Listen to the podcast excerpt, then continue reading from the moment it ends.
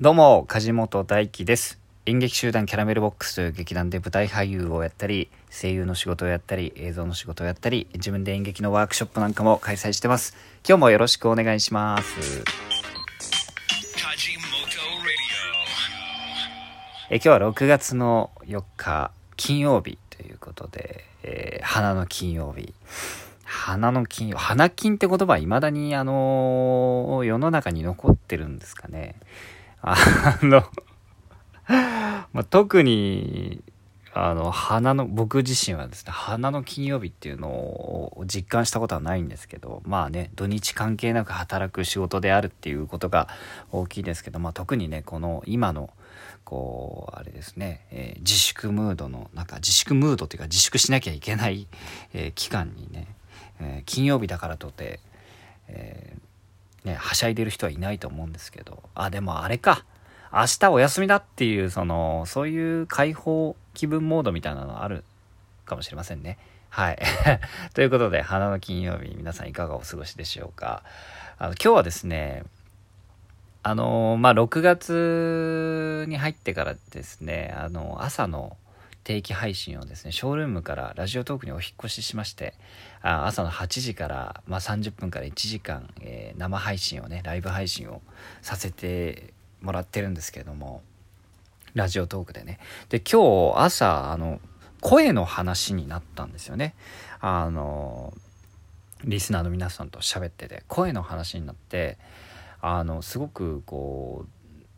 面白かったのでその話をちょっと深掘りというか改めてまとめたいなと思うんですけどあの僕やっぱり仕事柄ですね、まあ、声の仕事もしてますし、えーまあ、舞台俳優として、まあ、1,000人ぐらいの劇場でですねマイクを使わずに、えークリアに、えー大きい声を出すっていう職業なもんでですね声の質問はよくされるんですよね。えワークショップや養成所なんかで、まあ、自分のよく聞くのは自分の声があまり好きじゃないんですけれどもあのーなんかよくする方法ありますかっていうのをやっぱ聞かれるんですね。で何を隠そうですね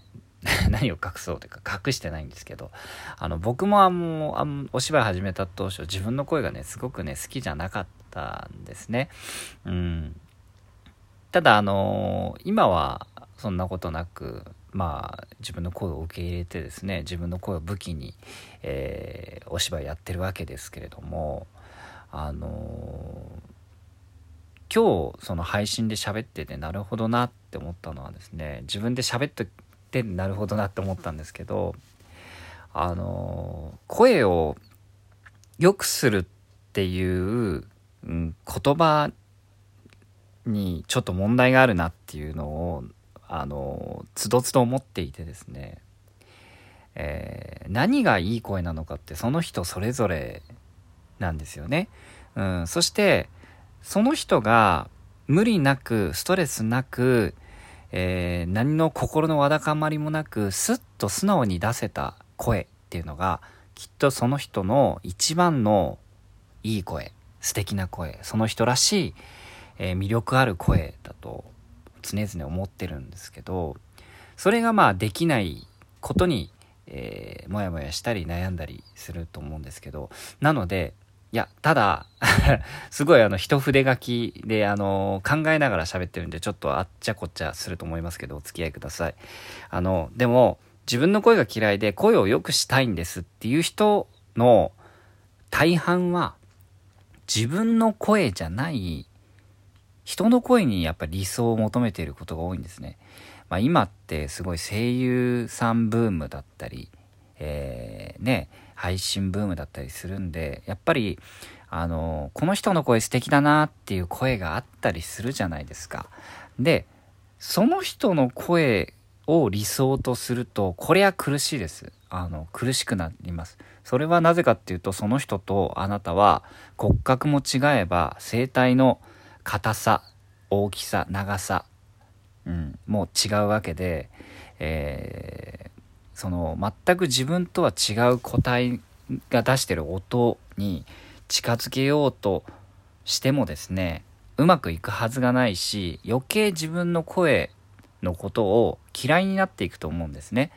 うん、で僕あの自分の声が嫌いなんですけどそのいい声になりたいとか、えー、発声を改善したいっていう人にまず言うのはですねまずは自分の声を好きになること。なんでこれあのすごくなんか全問答みたいに聞こえるかもしれないですけどまず自分が出している声そして人に聞こえてる声ですね。まずそこに違和感があると思うんですよ。自分が思ってる声と、えー、録音した時に聞いた声が違うってことに違和感を持つし、それであの、なんか嫌になったり、モヤモヤしたりすると思うんですけど、まず自分が今出している声を認めてあげるっていうのが、めちゃくちゃ手っ取り早い解決方法なんですね。で、その上でですね、その、自分の声が嫌いだなって思う要因というか、あのそもそもがその嫌いだなって思う人が抱えてる問題って声のその物理的な技術的な問題ではなくやっぱ精神的なものとか心理的なものっていうのがすごく影響しているんですね。なので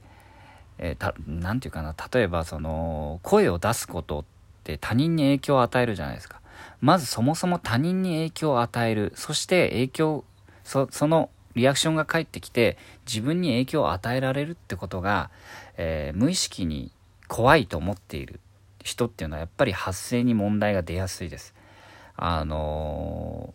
ー、ポンと音をクリアに素直に表に外に出すってことに躊躇しちゃうんですね。無意識に。本人は思ってなくても。本人は、えー、大きい声出したいと思っててもやっぱそれをすることで誰かを傷つける可能性があるとか傷つけられる可能性がある。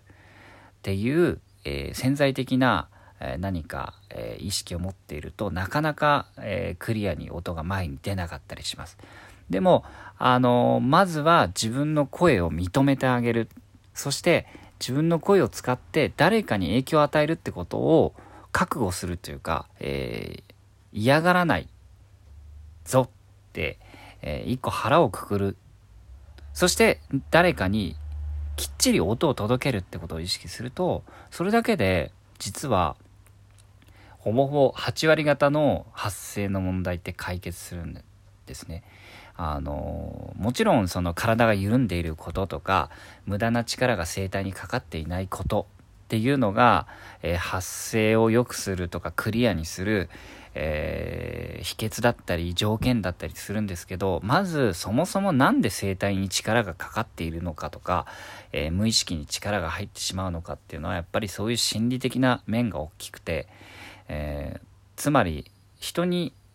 声を出すっていう作業をしたい。だから人に何かを伝えたいって思っててもそれが怖いっていう潜在的なものがあるとブレーキをかけながらペダルを漕いでるようなすごくその無理がある状態になっている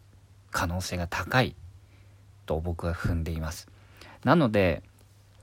まあもちろんこうすごい専門的なことを突き詰めていくのもいいですけどその発声技術みたいなことをね。まずは、えー、自分の声を認めてあげて好きになれるように努力する、うん、っていうことが一番手っ取り早い発声の改善方法だと思います。もちろん好きになる過程でですね、えー、その、なんだろうな、発声練習をするとか、えー、音域を広げるとかっていうことでもちろん好きになる根拠が増えますんで、そういったことで技術的なことを学んだり、誰かに質問したりするのはいいと思うんですけど、やっぱり一番は自分の声を自分の声だと認めてあげて、好きになってあげて、それで誰かに影響を与えるってことを恐れない。これが一番だなっていうふうに思いました。はい。今日の配信、あの気になる方は、えー、今日の朝のライブ配信もアーカイブで残ってますんで、聞いていただけたら幸いです。えー、このラジオトークではですね、えー、ライブ配信、えー、収録配信、えどちらも、え日々やっていきますんで、よろしければですね、初めましての方、フォローしていただけたら幸いです。えお便り引き続き募集しております。質問、感想、相談、何でも、え大歓迎です。えこういうことやってほしいとか、えそういう、え声の悩みとかね、体の悩み、え心の悩みなんかいろいろあると思いますんで、え気軽に聞いていただけたら僕もあの答えられる範囲で気軽に答えていきたいと思います。あとはね、え、ギフト、ギフト機能、ラジオトークにはありますんで、ね、応援してるぞという気持ちを込めてですねギフト送っていただけますと、えー、ありがたいです活動の励みにさせていただきますよろしければ、えー、ポイポイっとね気軽にねギフトを送っていただけたらと思います。それでは、えー、今日も最後まで聞いてくださってありがとうございました。皆さん今日も素敵な一日をお過ごしください。それではまた。